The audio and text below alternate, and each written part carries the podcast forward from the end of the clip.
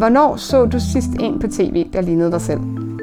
Hvis du er tyk, har et handicap, er queer eller på anden måde andet gjort, så svaret muligvis aldrig. Velkommen til Outcast, hvor vi tager temperaturen på medier og kultur og tiden til at tale om, hvad repræsentation betyder. Det her afsnit er en slags sommerspecial. Jeg har fået besøg af Astrid Simens Lorentzen fra Sønderborg. Både Astrid og jeg er klart mest repræsentationseksperter i forhold til handicap. Jeg har, for dem der ikke ved det, skrevet speciale om, hvordan handicap bliver skildret i dansk filmhistorie, og derudover har jeg arbejdet aktivistisk med handicap i hvert fald i 15 år, blandt andet i Muskelsvindfonden. Min egen krog i den forbindelse er, at jeg har muskelsvind. Det kan man høre en lille bitte smule på de her optagelser, fordi min respirator suser svagt nedenunder. Astrid, du har en lidt anden krog. Vil du ikke præsentere dig selv? Jeg gerne. Men først vil jeg gerne sige tak for at måtte deltage i dette afsnit. Jeg er 19 år gammel. Jeg går i gymnasiet, sidder i bestyrelsen for sammenslutning af unge med handicap, som i dagligt tale bare kaldes SUM. Og jeg er i gang med at skrive en bog. For som en journalist så fint formulerede det, at jeg et oprør i kød og blod mod andre menneskers fordomme om mennesker med handicap, og derfor paradoxalt nok også formet af de samme forestillinger. Jeg ser bra i Paris. Dette betyder i mit tilfælde, at jeg ingen kontrol har over mine lemmer. Derfor taler jeg via en øjenstyret computer. Og den her øjenstyrede computer, som vist kaldes en Toby, er det rigtigt udtalt? Den er en af grundene til, at jeg har inviteret lige præcis dig, Astrid, med i det her afsnit af Outcast. Vi vil nemlig til nærmere på to helt nutidige serier, der har det at tale på en anden måde end via munden som et centralt omdrejningspunkt. Den ene, Doggy Style, er fra i år og kan frem til udgangen af august stadig ses på deres hjemmeside. Den anden, Speechless, har afsluttet sin tredje og sidste sæson også i år. Jeg, øh, jeg sagde, at den her talecomputer var en af grundene til, at jeg gerne ville have dig med i programmet, fordi du ligesom har insider-viden om, hvordan det er at navigere i verden, når man bruger sådan et talehjælpemiddel. Men altså den primære grund til, at jeg har spurgt dig, om du gerne vil være med, Astrid, er jo, at du har selv har valgt at være ret synlig på det her område. Du er vel sådan cirka Danmarks førende aktivist, tænker jeg ikke, det er for meget at sige, inden for den kamp, der handler om at få udbredt talehjælpemidler og få ørenlyd, også i uddannelsessystemet, når man har et talehjælpemiddel. Det er en helt vildt vigtig kamp, som jeg ikke tænker, at der er ret mange outcast-lyttere, der kender noget til. Så før vi går i gang med fiktionen, så tænkte jeg, om du har lyst til at gøre os lidt klogere på den virkelige verden. Hvad er det, der ligesom er fokus i din aktivisme, og hvad er det for nogle barriere, du har mødt? Jo, hellere end gerne. Mine fokuspunkter kan nok opremses som Stop diskrimination. Drop fordomme. Etabler de rette betingelser, for selvom man har et handicap, og dermed ikke har de samme vilkår som andre, før dette ikke være en forhindring i at leve det liv, man ønsker når det man gerne vil og kan er i uoverensstemmelse, og det ikke er muligt at ændre på det man kan, fordi man er et handicap, så bliver de ydre betingelser mere afgørende. På den måde er vores forudsætninger til fangetaget af de ydre betingelser, såsom ånden i samfundet, det indbefatter ligeledes fordomme, og det, det anser jeg som en af de væsentligste barriere. Kulturen bør tilstræbe oplysning og fakta frem for usandheder om mennesker med handicap. Men de ydre betingelser involverer så sandeligt også den politiske komponent. Her har ikke kun handicappolitik, men også for eksempel ligestillings-, sundheds-, social- og uddannelsespolitik genvirkning på vores liv. Ikke afvikling, men udvikling af velfærdssamfundet er afgørende for vores muligheder. Jeg ville ikke kunne leve livet, som jeg gør nu, hvis det ikke var for velfærdssystemet, og det må også gælde for dig, Sara fordi velfærd involverer økonomiske foranstaltninger til for eksempel hjælperordninger og hjælpemidler, som er alt afgørende for vores selvstændighed. Og her er det værd at nævne, at det kræver ressourcer at tilkæmpe sig den rette hjælp. Intet bliver serveret. Man er på den måde dybt afhængig af, om man er født i en ressourcestærk familie, som kan kæmpe med en for at få bevilget den rette støtte. Dette skaber ulighed, og det bør ikke være tilfældet. Det er jo beskriveligt vigtigt, at man er en måde at kommunikere på, for at man kan leve livet, som man ønsker. Derfor at jeg passioneret omkring, at flere skal have muligheden for at kunne udtrykke sig. Mm. Og det der med at have muligheden for at kunne udtrykke sig, også selvom det kræver et hjælpemiddel, og også selvom man måske ikke har en ressourcestærk familie, der kan kæmpe med næb og klør, det er jo absolut et politisk anlæggende. Jeg kan huske, at da jeg helt tilbage i 2012 hjalp enhedslistens, hende der var handicapordfører dengang, Stine Brix, med at spørge ind til præcis det der med at kunne få kommunikationshjælpemidler. På det tidspunkt havde Norge nemlig indført det som en basal rettighed, det her med at kunne få hjælp til at kommunikere, og som det kræver et hjælpemiddel. Og øh, der var nogle danske medier, der kørte historier om, at der var den modsatte tendens herhjemme, nemlig at kommunerne ikke længere gider undersøge, om for eksempel børn med cerebral parese, som du har, eller CP, som man også kalder det, kunne komme til at kommunikere med den rette hjælp. For tænk nu, hvis det krævede noget, der kostede penge. Dengang jeg kan huske, at Stine Brix og jeg, vi spurgte børne- og undervisningsministeren, det var Christina Antorini dengang, om vi måske ikke også i Danmark skulle sige, at det var en rettighed, det her med at få hjælp til at kommunikere. Og jeg har fundet hendes svar frem, og det er virkelig deprimerende. Hun syntes ikke, vi skulle ændre på loven dengang, fordi, citat, efter bestemmelserne i folkeskoleloven gives der specialundervisning og anden specialpædagogisk bistand, bla bla bla. Og så skriver hun længere nede. Hvis forældrene finder, at deres barn for eksempel får for lidt taleundervisning, eller ikke får de nødvendige undervisningsmidler, er der mulighed for, at forældrene kan indbringe kommunens afgørelse for klagenævnet for specialundervisning. Så altså, øh, ifølge Christina Antorini, så behøvede du sådan set ikke have en Toby, Astrid. Du skulle bare have lidt ekstra specialpædagogisk taleundervisning.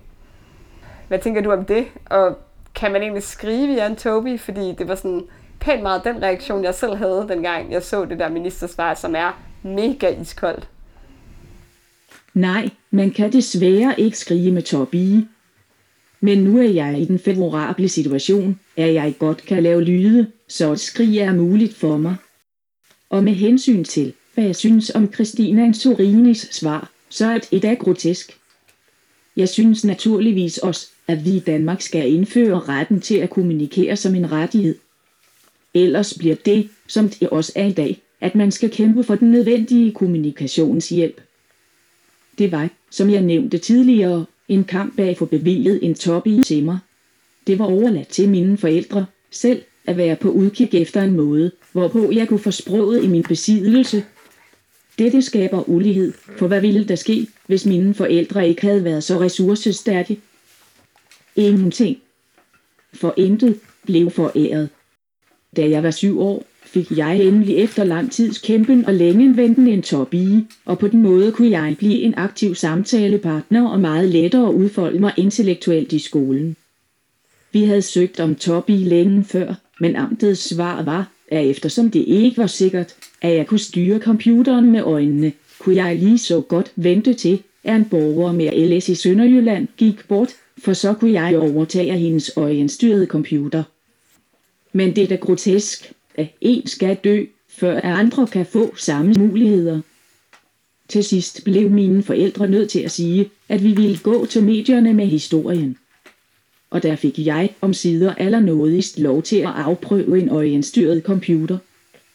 Dette er et tegn på, hvor meget det betyder at have ressourcestærke forældre. Derfor bør vi indføre kommunikationsrettighed her i Danmark også. Og det er jeg fuldstændig enig med dig i ligesom jeg også er enig med dig i, at det er ret absurd, at en borger skal dø, før en anden kan få hjælp. Altså det er sådan lidt ligesom om, vi kan kun have en person af gangen i amtet med handicap, der kan få lov at sige noget, ellers så må de andre bare sådan klappe i og vente. Men i det hele taget, så er det jo et problem på handicapområdet, at vi har temmelig få deciderede rettigheder. Rigtig mange ting er op til såkaldte kommunale skøn og serviceniveauer. Det betyder, at noget så vigtigt som f.eks. muligheden for at kunne kommunikere med omverdenen, kommer fuldstændig til at afhænge af tilfældigheder. Det kommer til at afhænge af, hvad for en sagsbehandler man lige får, og hvad handler hun lige synes. Synes hun for eksempel, at du skal vente på, at den anden borger stiller træskoene? Og så kommer det til at handle om kommunal økonomi. Hvis kommunen har prioriteret at bruge deres penge på noget andet, så går det ud over vores livskvalitet i de allermest intime sfære. Det er jo ikke sådan et spørgsmål om, hvorvidt vi må vente lidt på at få en ny asfaltbelægning eller en sportshal. Altså det handler om hjælp til overhovedet at kunne gøre sig forståelig og komme ud og kunne leve et liv næsten som alle andre. Og der synes jeg, sådan, dit liv og din historie er et godt eksempel på alt det, som verden ville gå glip af, hvis folk som du og jeg ikke fik hjælp. Grunden til, at jeg har valgt at dele min historie offentligt, er nok primært for at sætte fokus på, at hvis de rette betingelser etableres, så er et handicap ikke ens betydende med den rene elendighed og en uværdig tilværelse uden livskvalitet. Jeg havde på det tidspunkt fået nok af, at medierne havde så meget fokus på aktiv dødshjælp som løsning, hvis ens liv synes uværdigt, frem for at kigge på aktiv livshjælp. Altså at skabe betingelser for et værdigt og godt liv. Men en anden drivkraft er også, at det virkelig er en lille brøk del, der har et så omfattende handicap, ligesom jeg har, hvis potentiale får mulighed for at blomstre. Det, det gør mig trist til mode. Jeg beskæftiger mig, som du sagde, meget med at sætte fokus på, at uddannelse bør være en mulighed for alle, uanset handicap. Ellers er det en falit erklæring fra samfundets side. Jeg blev afvist fra det første gymnasie, hvor jeg søgte optagelse på grund af mit talehandicap. Dette er ikke i orden. Det kræver dog desværre nok politisk indgriben for at forhindre. Uddannelse er alt afgørende for, at mennesker med handicap kan få et job. Men udviklingen i Danmark går i den forkerte retning. Uddannelsesniveauet falder for mennesker med handicap. Andelen af mennesker med handicap i alderen 30-40 år der har en videregående eller erhvervsuddannelse, er nemlig faldet fra 74 procent i 2012 til 66 procent i 2016. Denne udvikling i uddannelsesniveauet må vendes med det samme. Ellers øges uligheden mellem mennesker med og uden handicap. Der er behov for fleksibilitet i uddannelsessystemet, så flere får mulighed for at gennemføre en uddannelse. Vi kan ikke presses ned i en standardboks Mm. Og jeg tror faktisk ikke, at der er særlig mange mennesker, der ved, at det vidderligt går den gale vej med uddannelse for danskere med handicap. Så det er rigtig vigtigt at sige noget højt om det. Og lige præcis din uddannelseshistorie, Astrid, er jo et eksempel på, at rigtig meget godt kan lade sig gøre, hvis folk bare gider. Måske kan du bare lige knytte et par ord til, hvordan din uddannelse er skruet sammen, så det bliver klart, hvad fleksibilitet kan betyde. Jeg har fået en dispensation fra undervisningsministeriet til at tage min studentereksamen over fem år. Dette betyder, at jeg ikke har fuldt schema, men cirka 10 moduler per uge. Grunden til, at det er nødvendigt for mig, er, at alt tager længere tid. Altså både dagligdagens gørmål, men også skolearbejde.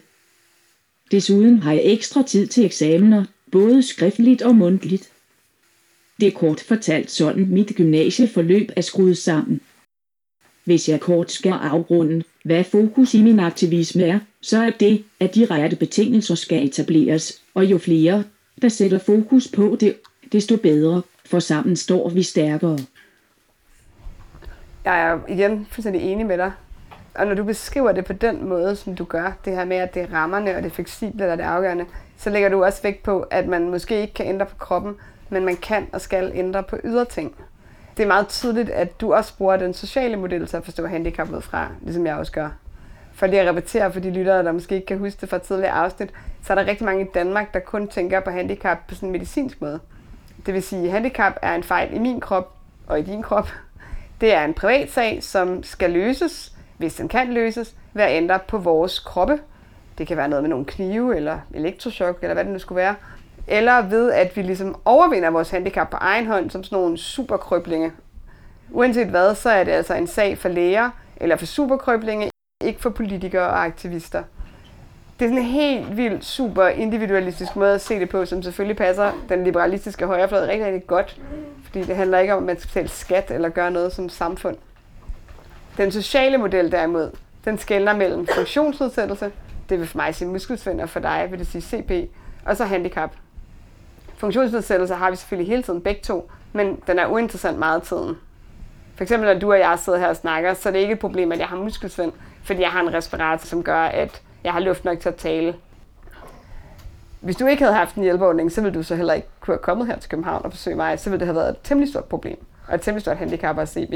Men fordi du har en hjælpeordning, så kan vi sådan mødes som lige mænd. Pointen er altså, at hvis ikke vi havde hjælpeordninger, hvis ikke du havde talecomputer, hvis ikke jeg havde respirator, så ville vi være temmelig låst i vores respektive liv. Jeg ville sådan set nok være død. Men med den rigtige indretning i samfundet, så kan vi en masse ting alligevel, og så får vi meget mindre handicap. Når man bruger den her handicapforståelse, den sociale, så bliver handicap noget, man kan diskutere politisk.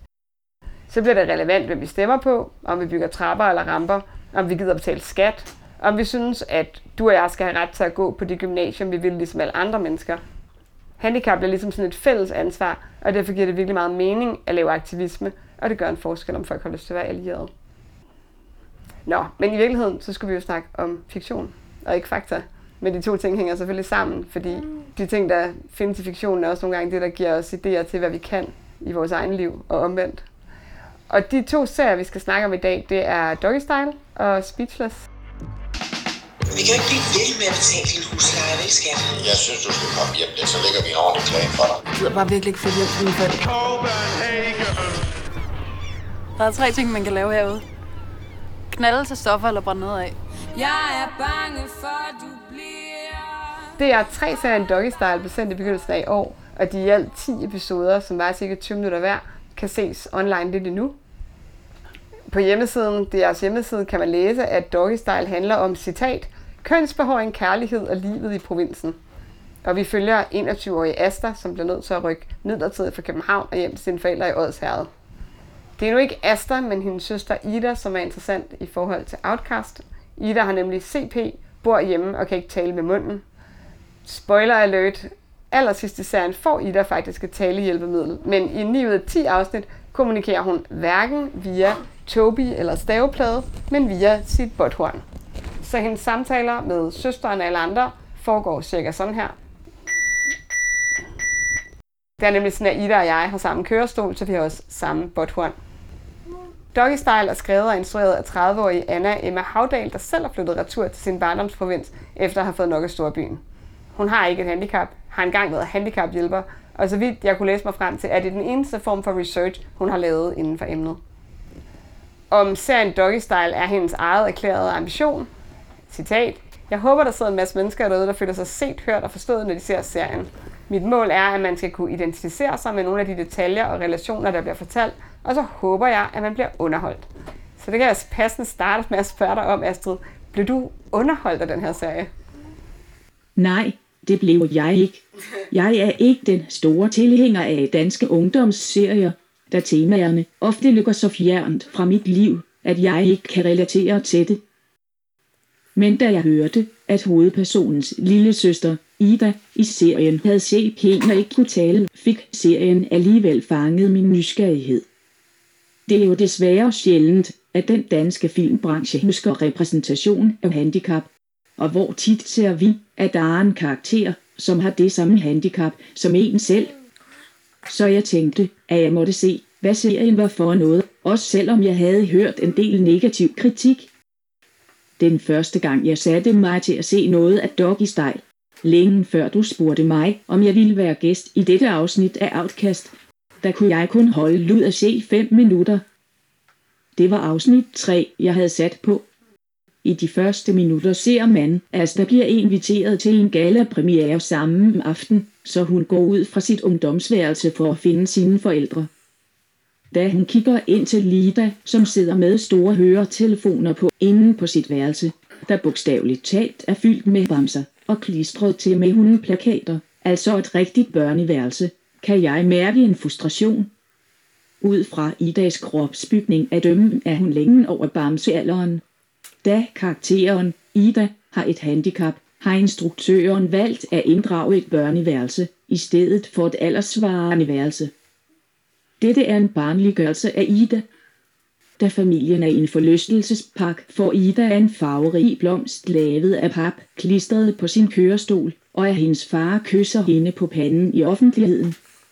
Alt dette er med til at holde liv i de fordomme, der er i samfundet, og er mennesker uden evnen til at udtrykke sig ved mundens brug, ikke aldersvarende mentalt. Derfor følte jeg irritation, da jeg så serien. Og selvom jeg jo ikke har et talehandicap, så var det i meget høj grad den samme irriterede reaktion, jeg havde, da jeg så præcis det samme afsnit. Jeg blev faktisk interviewet af det blad, der hedder Vice om det på det tidspunkt, sammen med blandt andet forfatteren Kasper Erik, som også var frustreret. Udover barnliggørelsen med netop hundebamser og hundeplakater osv., så, så påpegede jeg, at jeg også synes, at Ida blev sådan handlingsmæssigt og fysisk isoleret fra de andre karakterer. Bare den måde, hun blev baseret i rummet på i netop afsnit 3, som du nævner. Der er på et tidspunkt, hvor hun ligesom er med ved sofabordet, men hun er ikke rigtig med. Afstanden mellem hende og hendes søster og søsterens veninde er større. Og halvdelen af tiden er hun slet ikke med i ligesom framingen og shotet. Hun får bare sådan lidt en funktion af at være sådan en del af interiøret, en slags kørestolsmøbel med menneske i. Det eneste, der mangler, det er det der klassisk ternede tæppe over benene. Den form for isolation, som jeg synes kendetegner Ida i hele serien, er meget typisk for den måde, man fremstiller mennesker med fysisk handicap på i sin fiktion generelt. Der er en, der hedder Martin F. Norton, der har skrevet en Ph.D. om handicap i amerikansk filmhistorie. Han kalder det for A Cinema of Isolation. Fordi de her mennesker med handicap altid bliver skildret som sådan lidt ensomme, lidt ved siden af. Og omdrejningspunktet for deres historier er altid handicap. Det er deres primære kendetegn, som kommer til at overskygge alt andet. Og den der tendens til at overskygge, den bliver så kaldt disability creep, hvilket jeg synes er et fantastisk malerisk ord. Men jeg ved altså, at du har det lidt blandet med lige præcis den der barnliggørelse. Vil du uddybe det? Ja, det vil jeg gerne. Mens jeg så ser den, tog jeg mig selv i tænke, at det er selvfølgelig vigtigt at holde sig for øje, at nogen med CP også kan have kognitive vanskeligheder. Så på denne måde kan man argumentere for, at filmbranchen også skal repræsentere denne virkelighed. Ja, men hvis man faktisk holder ud og så ser hele Doggy Style til enden, så viser det sig jo, at det ikke er fordi serien vil vise, at Ida har kognitive vanskeligheder. Der er ligesom en helt anden pointe med hendes tøjdyr. Ja, lige præcis. I sidste afsnit får hun endelig en tobi, så hun kan kommunikere, og der bliver det klart, at Ida faktisk er aldersvarende, da hun påpeger, at familien tit taler i tredje person om Ida, selvom hun sidder lige ved siden af, og det skal de stoppe med. Derudover fortæller hun til Asta dette. Og her spiller vi lige et klip her. Det er mor, der samler på hunden, ikke mig. Her får jeg en klump i halsen, da jeg får dårlig samvittighed over, at jeg har kunnet kommunikere siden jeg var syv er Tobi. Dog er det meget urealistisk, at pigen ikke har ville prøve at give udtryk for, at hun ikke var vild med alle hundene, eller at hun faktisk var aldersvarende mentalt. Selvom jeg ikke har min Tobi, kan jeg stadig godt give udtryk for, for eksempel hvad jeg kan lide og ikke lide, og mange andre ting. Og før jeg fik Tobi, vidste mine forældre godt, at der kognitivt ikke var noget galt, for jeg deltog alligevel i samtalerne. På den måde virker det som om, instruktøren mangler at lave research. Det sidste stykke af serien, hvor Ida får sin Tobi, er dog også urealistisk på flere punkter. For det første kan man stille spørgsmålstegn ved, hvordan Ida lige med et kan gå fra at hendes eneste mulighed for at kommunikere via et botthorn, hvilket jeg faktisk synes er en latterliggørelse, til at hun pludselig kan betjene en øjenstyret computer og stave uden fejl. Og det går oven i købet ekstremt hurtigt. Hvordan har hun lært at stave, når hendes eneste kommunikationsmulighed var et botthorn? For det andet kan man ikke bruge toppe udenfor, hvilket de var gør i sidste afsnit. Solens stråler vil genere Tobi, da Tobi bruger infrarød stråling til at aflæse øjnene, og da solen udsender infrarød stråling, fungerer dette ikke sammen. Derfor har jeg joket med, at jeg vil skrive til instruktøren, at hun godt kan afsløre sin hemmelighed om, hvordan man får Tobi til at virke udenfor til os andre. Helt sikkert. Hun mangler altså tydeligvis at lave research, og da det er en af de største udfordringer ved ikke at kunne åbne munden og sige noget, der synes jeg faktisk, at hun fejrer en stor del af handicappet ind under gulvtæppet. Heldigvis for hende, at et de færreste, der opdager disse fejl. Ja, det har du nok ret i. Der er ikke særlig mange seere, der vil opdage fejlene. Men mindre de altså lytter til det her afsnit af Outcast, så kommer instruktøren nok til at få nogle problemer. Eller måske bare en hel masse henvendelser fra folk, der gerne vil vide, hvordan man kan bruge Toby ude i sollyset. Det kunne også være. Og så får de måske et andet syn på serien bagefter. For at komme tilbage til de første minutter jeg så, blev jeg også frastødt der, hvorledes Asta omtaler sin søster, Ida. Da hun taler med forældrene om sin invitation til galapremieren, der bliver det klart, at hun har et negativt syn på aftenens planer, som består af, at hun og Ida skal være alene hjemme. Forældrene foreslår, at hun bare kan tage Ida med, men det er hun ikke just begejstret for heller. Og jeg har lige fundet klippet her, hvor Asta er rigtig sur over, at måske jeg skulle tage Ida med til gallerpremiere. Du kan da bare se den film en anden aften. Den kommer sikkert også i Hvid Bio. Det er jo ikke bare en fucking film. Det er en gala-premiere. Hvad er det ikke, hvor vigtigt det er for mig? Men det kunne måske også være meget spændende for Ida at prøve at komme med til sådan et arrangement. Nå ja. I foreslår simpelthen, at jeg tager Ida med på den røde løber. Det er jo ikke hvem som helst, der er inviteret. Det er jo ikke bare noget, man køber en billet til. Men Asta, hvis vi nu havde vidst det lidt bedre tid, så havde det jo ikke været noget problem. Seriøst, mor. Altså, kan I ikke bare finde en anden babysitter? Det var denne scene, der endelig fik mig til at slukke i første omgang. Her kommer det nemlig tydeligt til udtryk, at Asta bestemt ikke ser sin søster som et ligeværdigt menneske. Først det med, at hun er overrasket over, at de foreslår at tage Ida med, og så at hun anvender ordet babysitter. Det er stærkt nedsættende, og det kunne jeg ikke holde lud at se på.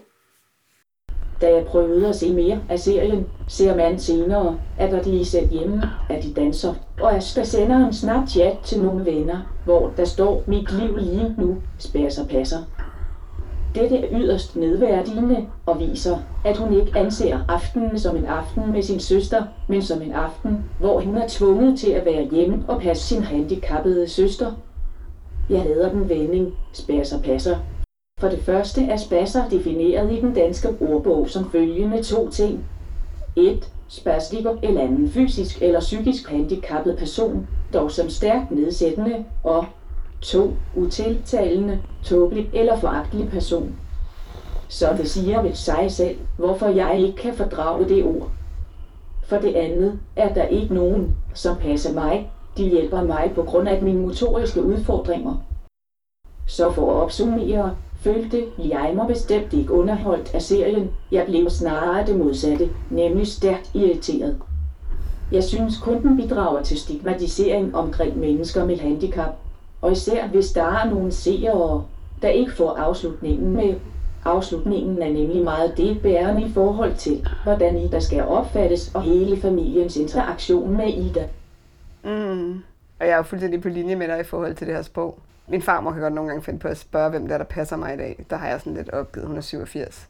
Men i forhold til det der spasserudtryk, øh, er vi også på linje, og hvis der er nogen af vores lyttere, der gerne vil forstå lidt mere om hvorfor, så foreslår jeg, at de går tilbage og hører episode 2 af Outcast, hvor vi snakkede om DR-programmet Danmarks lækreste S-ord. Bare en servicemeddelelse.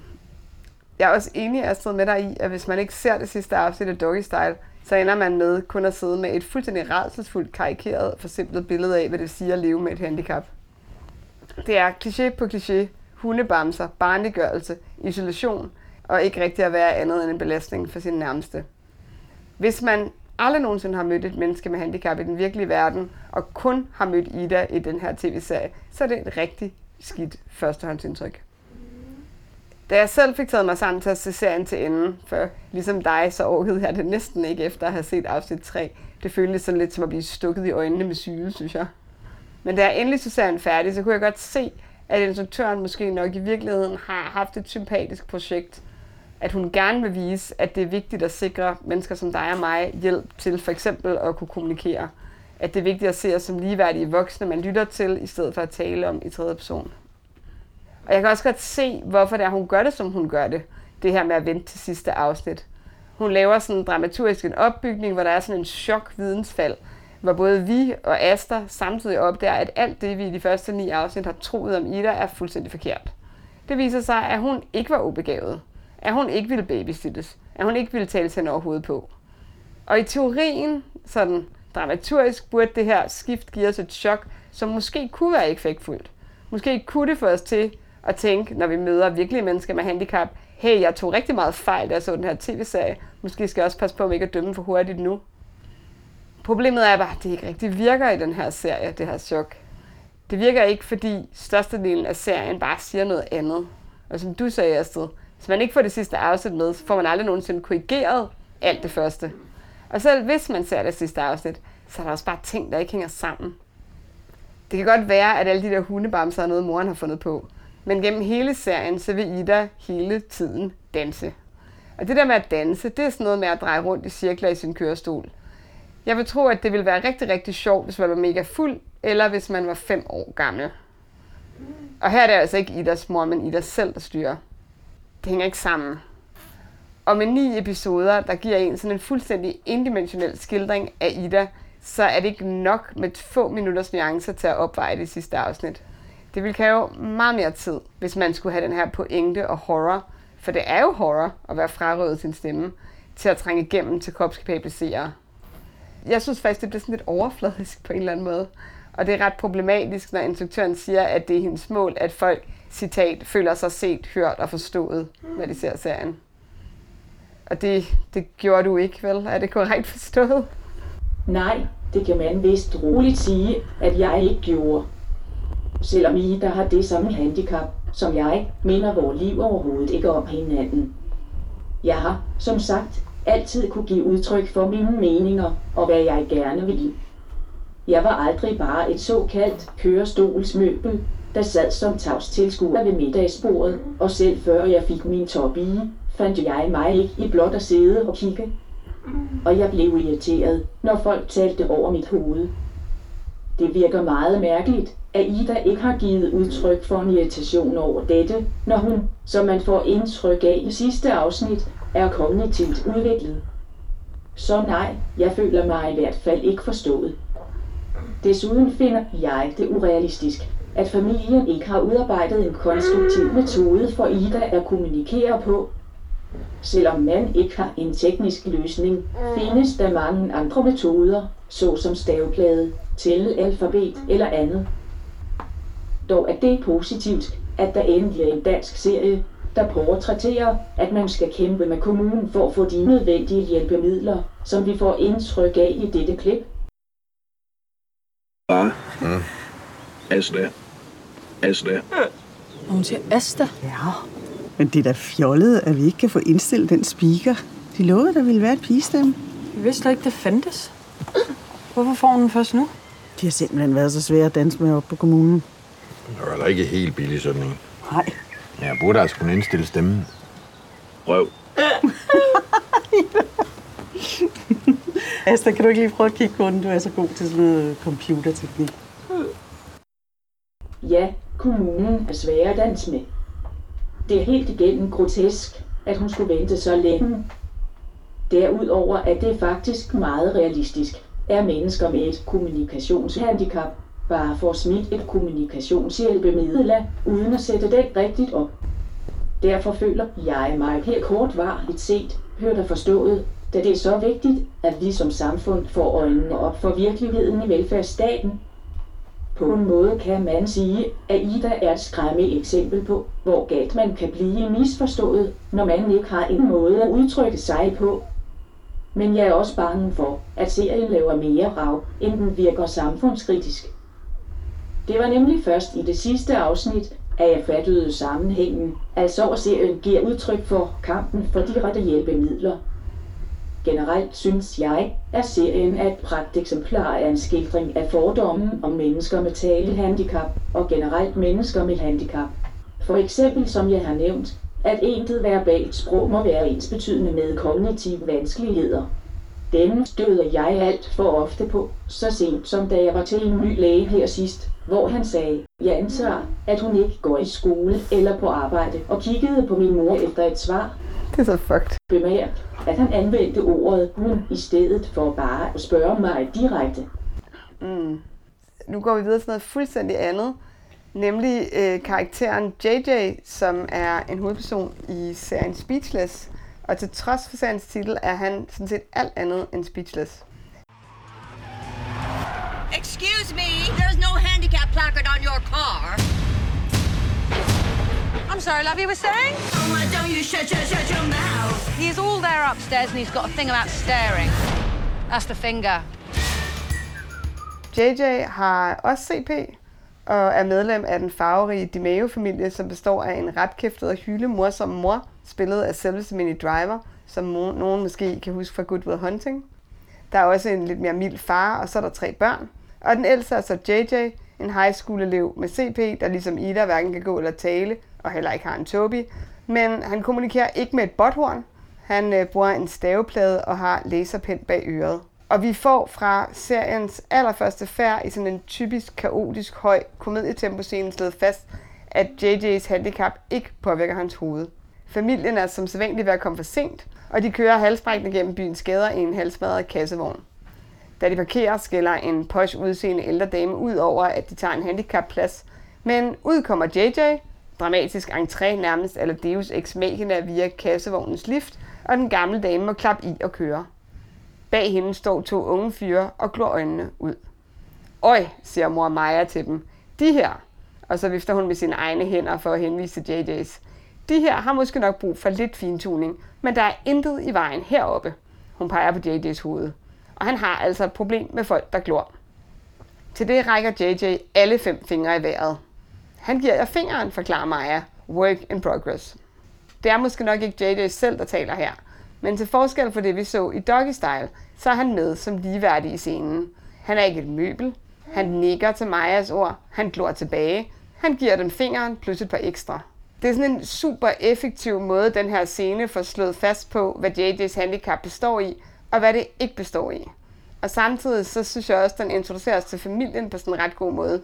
De står sådan bandeagtigt sammen og finder sig ikke noget handicapfobisk pis udefra. I Speechless, der følger vi en hel familie, og selvom JJ's handicap er en vigtigt omdrejningspunkt, så er der også alle mulige andre temaer i serien. Forældrenes ægteskab, mellemste brors nørdethed, drama generelt. Men skildringen af handicap er fundamentalt anderledes fra alt, hvad i hvert fald jeg har set før. Fuckfingeren er fra første afsnit rettet mod diskrimination. Ikke blot enkeltpersoners diskrimination, men også strukturel diskrimination. Det der økonomiske strukturelle, som i Doggy Style fik cirka to minutters taletid i aller sidste afsnit, der hvor det handlede om, at kommunen var tung at danse med, det er sådan en underliggende rød tråd i hele Speechless. Familien lever af en lønindtægt, fordi Maja har måttet sige sit job op. Der er jo ikke rigtig noget, der hedder hjælpeordninger i USA. Familien har en skød bil, de har et skødt hus, og de har ikke råd til fancy ferier.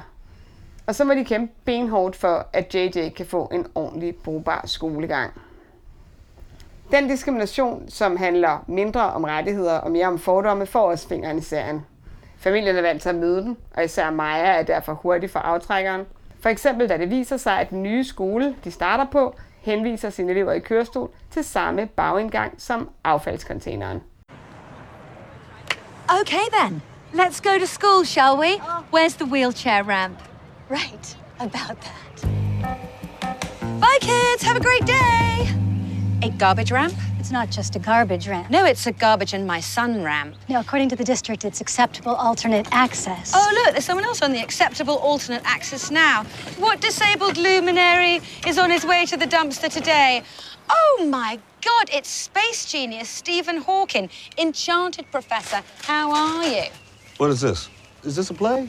Kenneth, Mrs. DeMeo's son uses a wheelchair. Can you assure her this is our normal disabled egress? Sure it is. For a ball game last week, we pushed a sweet crippled grandmother. Crippled? Did you say crippled? Oh, Kenneth. Sweet Kenneth. Okay, crash course in basic human dignity. Let's play a little game I like to call trash or person. I'll start you off with an easy one. Look.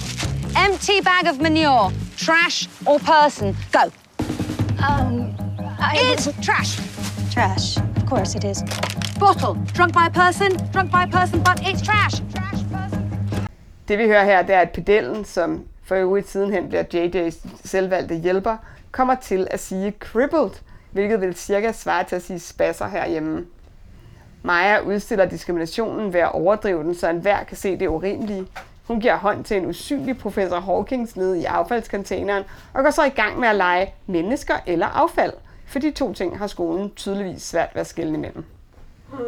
Jeg skreg og grin, da jeg så den her scene første gang, for jeg er så tit blevet henvist til ildelugtende gemt af vejen bagindgangen. Det gjorde jeg faktisk i dag, da jeg skulle holde et oplæg. Og hvor ville jeg ønske, at jeg havde haft modet og hurtigheden til at reagere som i serien her, i stedet for bare at smile og sige, nej, hvor er det spændende at se nogle veje, der ikke er så mange andre, der ser. Selvfølgelig er det her komedie, så der er skruet lidt op for det hele. Men jeg havde det virkelig sådan, at det eneste, der måske er urealistisk, det er, at man er lige så hurtig til at svare igen, som Maja er. Jeg ved ikke, hvordan du havde det, Astrid. Kunne du forestille dig at opleve den her scene i virkeligheden? Ja, jeg kan sagtens se mange af scenerne for mig. Da jeg sad og så speechless, tænkte jeg flere gange, at det, det kunne godt ske for mig, dog på en ikke så overdrevet måde. Man kan sammenligne det med, når man i en film ser en person vælte hele tårnet med dåser i supermarkedet, hvor nogle folk også ville tænke, at det kunne lige så godt være sket for mig. Serien afspejler på visse punkter de humoristiske reaktioner på diverse situationer, hvor jeg måske tit bare vælger ignoreringsmetoden. Eller er det først, når jeg kommer hjem, jeg kommer i tanke om, hvilken perfekt kommentar jeg skulle have spyttet ud i situationen. Nogle gange har jeg dog alligevel den helt perfekte kommentar, men på grund af tekniske udfordringer, kan jeg ikke lige fyre den er. Det kunne ellers være sjovt. Mm. Serien belyser de fordomme og udfordringer, vi mennesker med handicap kan støde på. Samtidig formår den, som du også siger, at gøre det så latterligt, så seeren virkelig fatter, at der er noget forskruet i samfundets tankegang. For eksempel når hele klassen er overbegejstret over, at JJ skal gå i klassen, så de står og klapper af JJ, hvor man tydeligt kan se, at han tænker, okay undskyld mig, men hvad i alverden sker der her? For det ikke skal være nok, siger læreren, før de overhovedet kender ham, at han er sådan en stor inspiration. Det det fremhæver, er uddannelsessystemet ikke er vant til, at folk med handicap tager en uddannelse. Men en scene, jeg bestemt kan genkende er, hvor muren meget jeg har udskiftet JJ's staveblade med nogle nye, smartere ord, så der blev desværre ikke plads til at skal på toilettet, så i stedet for aftaler ham og Maja, at han kan sige, Hells yeah, bitch. Når han skal på toilettet, så ved hun, hvad han mener. Men selvfølgelig, da han så lidt senere bruger det under amerikansk fodboldkampen, tror Kenneth bare, at JJ er meget excited over kampen. Jeg kender godt, at Toppy er blevet ændret, og nogle knapper er blevet flyttet rundt, så jeg endte med at sige noget værre vrøm. For eksempel var der en periode, hvor der var blevet flyttet rundt på nogle knapper, så en knap, jeg brugte ofte, var blevet skiftet ud med sodavandens fabrik. Og sodavandsfabrik er et ord, man virkelig tit skal bruge. Knap, det var et spil, fra jeg var lille. Men derfor står der sodavands fabrik i min blå bog under motto. Så det, i det store hele, så vil det sige, at der er sådan, i virkeligheden mange dele af dit eget liv og din sådan, familiesituation, du faktisk godt kan se spejlet i den her serie. Som jeg var inde på, minder jeg på mange punkter om JJ. Dog er vores tydeligste fællesnævner vores omfattende CP, og at vi på trods af handicappet lever et aktivt liv med skole, familie, venner osv. Personlighedsmæssigt er der markante forskelle mellem JJ og mig. Dette kommer eksempelvis til udtryk i, at han er mere afslappet i forhold til skole, på et tidspunkt snyder han endda til en prøve, og i et afsnit kigger de på college til ham. Men det viser sig, at JJ har en bagtanke med at tage derhen. Han skal nemlig medvirke i en film med nogle bikini-babes. Dette ville jeg aldrig gøre. But boys will be boys. Som man også får et klart indtryk af i Speechless, er det en kendskærning, at en enorm stor faktor for, hvordan livet udfolder sig, er ressourcerne i ens bagland og dermed familien. De med familien kæmper ligesom min for at etablere de rette betingelser. Her har Maja den største opgave, da de har valgt, at hun tager sig af det, mens faren arbejder og tjener penge, så de kan leve. Vi har haft nogenlunde samme familiekonstruktion på dette punkt. Men det, at de kæmper for de rette betingelser, kommer, som du sagde, til udtryk, når de må flytte endnu en gang da moren Maja har fundet en skole, hvor JJ kan have sin egen hjælper. Selvom lillebroren Rege beklager sig, virker det på en måde, som om han forstår det. Min familie har heldigvis aldrig været nødsaget til at flytte på grund af mig, men jeg er sikker på, de ville gøre det, hvis det var nødvendigt. Ydermere er det tydeligt at se, at familien er en hård kerne, der holder sammen ligegyldigt hvad udefrakommende har svært ved at sætte sig ind i familiekonstruktionen. Min søsters kæreste sagde, at da han mødte os første gang, synes han, at vi var svære at komme ind på, da vi har et særligt bånd og er meget tætte. Sådan virker det også i Demeo-familien. Desuden er det tydeligt, at familien ser JJ som en integreret del af familien og ser personen frem for handicappet. De har forventninger til ham, så han kan ikke bare trække handicapkortet og gøre, hvad han har lyst til. Det er særdeles vigtigt at få stillet forventninger til en, da det er med til at sørge for, at man udvikler sig.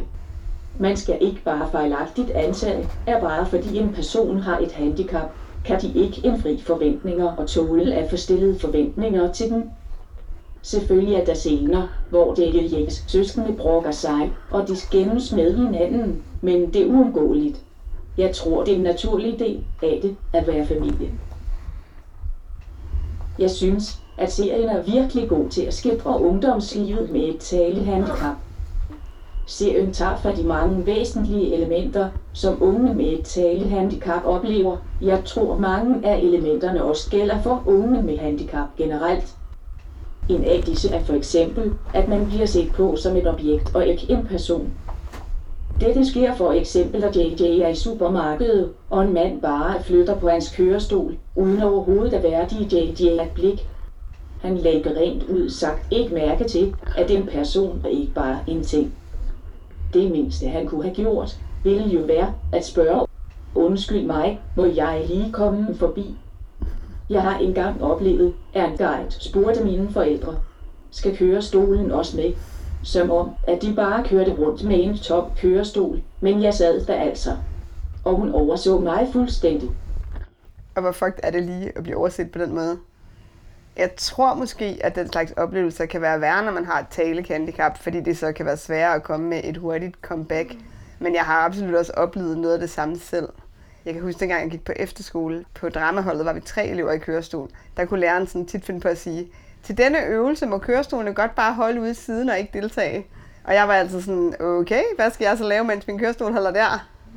Men selvom jeg ikke har et talehandicap, så var jeg aldrig nogensinde hurtig nok til rent faktisk at få det sagt højt. Anyway, fortsæt med de mayo. Et andet særdeles spændende element er, at han som de fleste andre drenge i teenagealderen er interesseret i sin seksualitet og piger. Og det, det finder Kenneth hurtigt ud af, da han spørger, hvad JJ interesserer sig for, om det er sport eller musik. Men JJ ser ud som om, han bare tænker at se min krop. Jeg kan hverken dyrke sport eller spille musik. Derefter peger JJ rundt med sin laser på alle forbigående kvinders bagdele og smiler smøret. Serien viser kærlighed, og det udleves en seksualitet er svært, når man er et handicap. I et afsnit hjælper JJ en pige i skolen med at vende sig til livet i kørestol, da hun har brækket begge ankler. Kenneth synes straks, at de ville være et sødt par. Men hvorfor det er bare fordi to personer sidder i kørestol, ville de være et godt par. Man ville da aldrig sige om to personer, at de ville være et godt par, udelukkende fordi de begge har briller. I afsnit 8 ser vi, at JJ kan date med denne pige, og trods familiens store anstrengelser lykkedes det ikke JJ at kysse sin date. JJ beslutter sig for at fortælle hende, hvad han føler, men det går desværre heller ikke godt. Og jeg tror faktisk, dette beskriver virkeligheden rigtig godt. Man bliver hurtigt puttet i vennerkassen, når man er et handicap. Den scene, jeg personligt nok blev mest rørt over, og hvor jeg virkelig synes, de har ramt plet af i sæson 2, når JJ har lavet en film. I filmen ser man alt fra hans synsvinkel, og man kan høre hans tanker. I starten af filmen ser man, at han peger med sin laser på de forskellige ord, han vil sige, hvor der kommer latenstid. Derefter ser man ham, og en stemme siger følgende.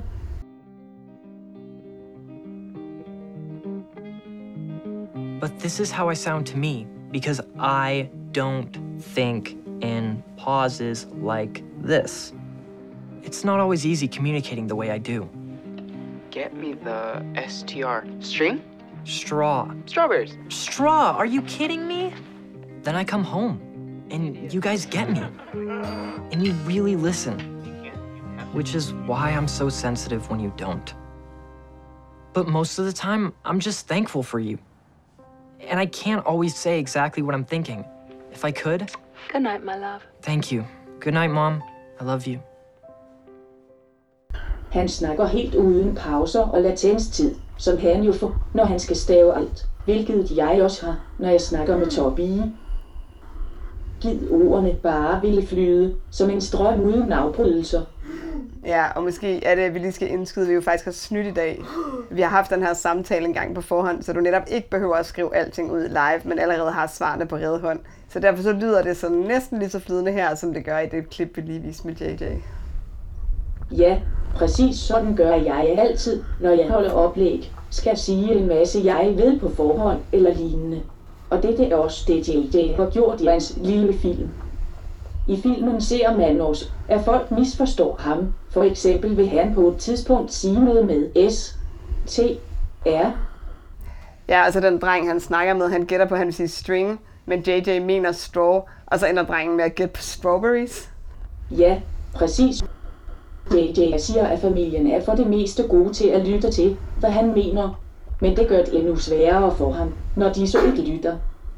Jeg kan så godt se mig selv i det, han siger, for ja, det er langt mere frustrerende, når de, der tæt på mig, ikke forstår eller lytter til, hvad jeg siger i forhold til bekendte og andre.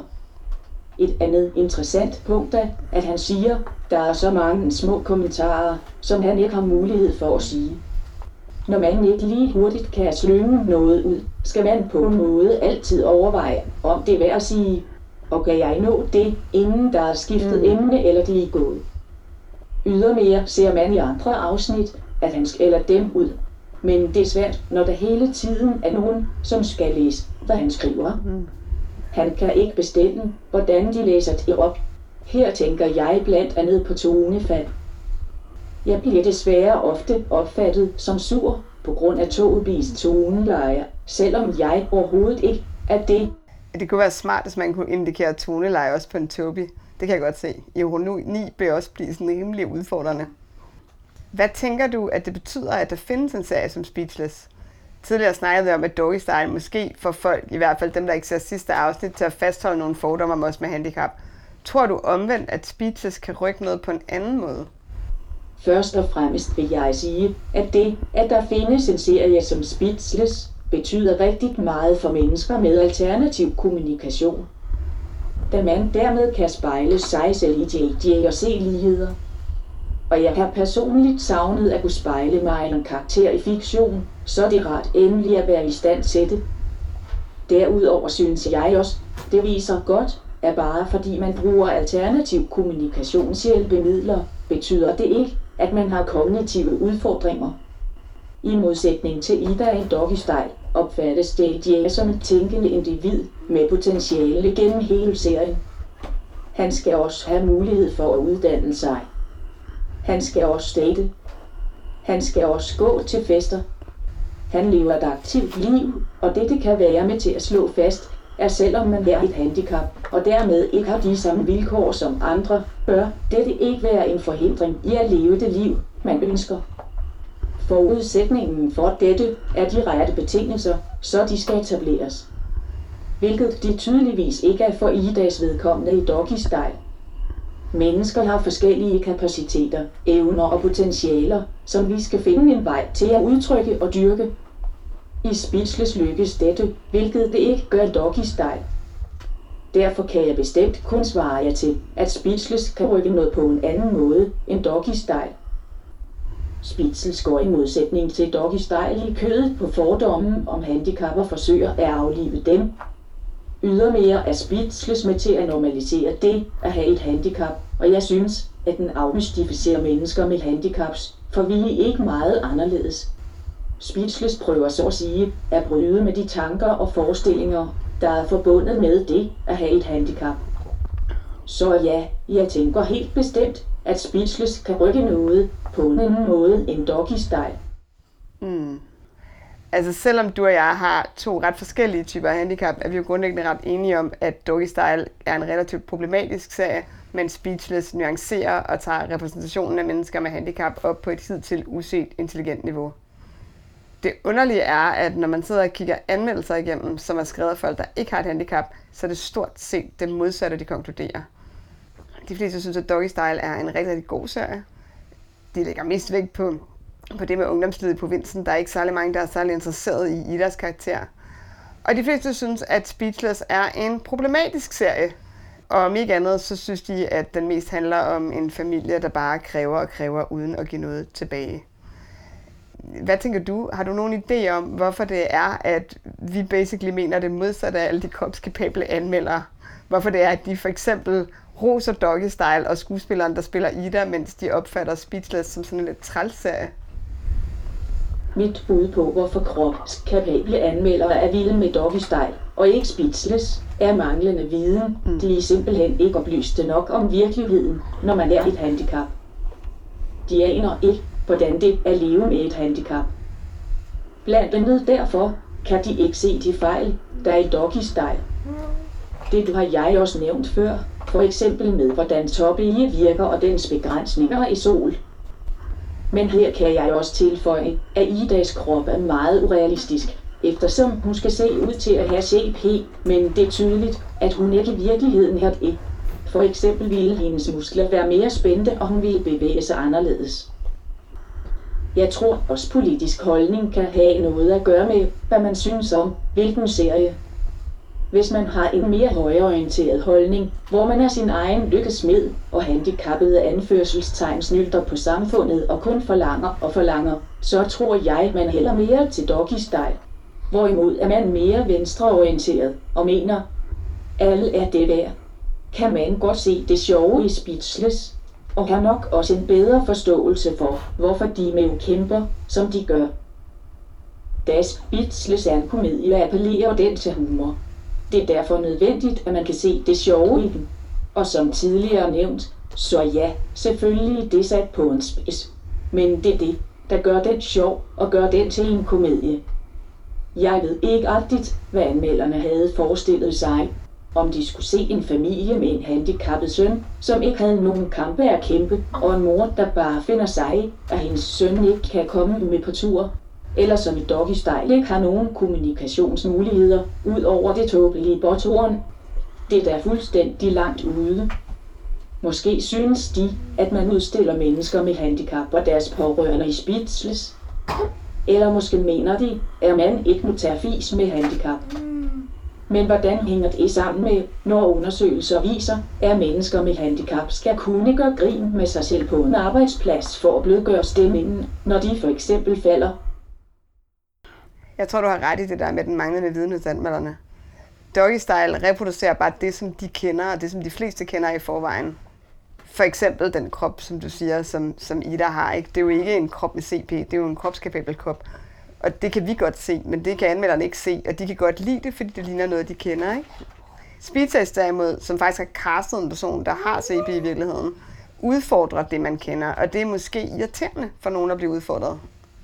Altså jeg tænker ikke, at Speedtest gør grin med handicap. Hvis den gjorde det, så ville anmelderne måske i virkeligheden bedre kunne holde det ud. Så ville de sikkert sige, at det var et befriende opgør med politisk korrekthed, eller nogle af de ting, som er så populære at sige for tiden. Jeg tænker egentlig mere, at Speechless udstiller fordomme og diskrimination. Altså det er jo aldrig JJ, der ligesom er punchline i en joke. Det er for eksempel hans rektor med den åndssvage affaldsrampe, eller det er fremmed med dårlig opførsel i supermarkedet. Det er kort sagt de fordomsfulde og privilegieblinde kropskapable, der bliver udstillet. Og måske er det det, der ikke er særlig rart, hvis man føler sig så lidt ramt, når man ser serien som anmelder. Det kan være, det er derfor, de ikke kan lide den, tænker jeg. Nå, men Astrid, vi skal tage rundt af. Og det synes jeg, vi skal gøre med nogle helt konkrete råd, både til dem, der laver film og tv om mennesker med handicap, og også til dem, der anmelder dem bagefter. Hvis du bestemt, hvad gad du så godt se mere og mindre af på dit tv i fremtiden? De to vigtigste råd, jeg kan give, må være 1. Lav research. Og her er det ikke nok bare at have været handicaphjælper i en kortere periode, for der findes mange forskellige mennesker og mange forskellige typer af handicap, og selv inden for et handicap er der mange forskellige grader. 2. Brug skuespillere med handicap. Hvorfor skal man ekskluderes som skuespiller, bare fordi man er et handicap? Det er ligesom at male en hvid mand sort, i stedet for at bruge en sort skuespiller. Det er meget svært at lade som om man er et handicap, når man ikke har det. Derudover lad være med at holde liv i fordommene. Det er kun at modarbejde os, som kæmper for at fjerne stigmatiseringen omkring handicap. I fremtiden vil jeg gerne se flere karakterer med handicap, og de skal være en inkluderet del. De skal ikke bare være med for at være med. De skal altså ikke bare være et møbel. De skal have en historie, ud over at have et handicap. For som jeg siger, jeg er ikke mit handicap. Mm. Jeg kunne ikke have sagt det bedre selv. Historier, hvor handicap er tilfældigt eller en del af billedet, men ikke hele billedet, det er også det, jeg godt gad at se noget mere af. Nej tak til disability creep, nej tak til inspirationsporno, ja tak til en meget større opfindsomhed, også blandt anmelderne. Astrid, du skal have tusind tak, fordi du gad at komme og havde lyst til at bidrage med din tid og dine perspektiver. I næste afsnit runder Dina Outcast af for denne gang med en Return to the Roots, nemlig vores kærlighed til serien Deadwood. Og som altid, hvis du har kommentarer, ros eller ris, så skriv til os. Vi er ikke bange for at blive kaldt ud.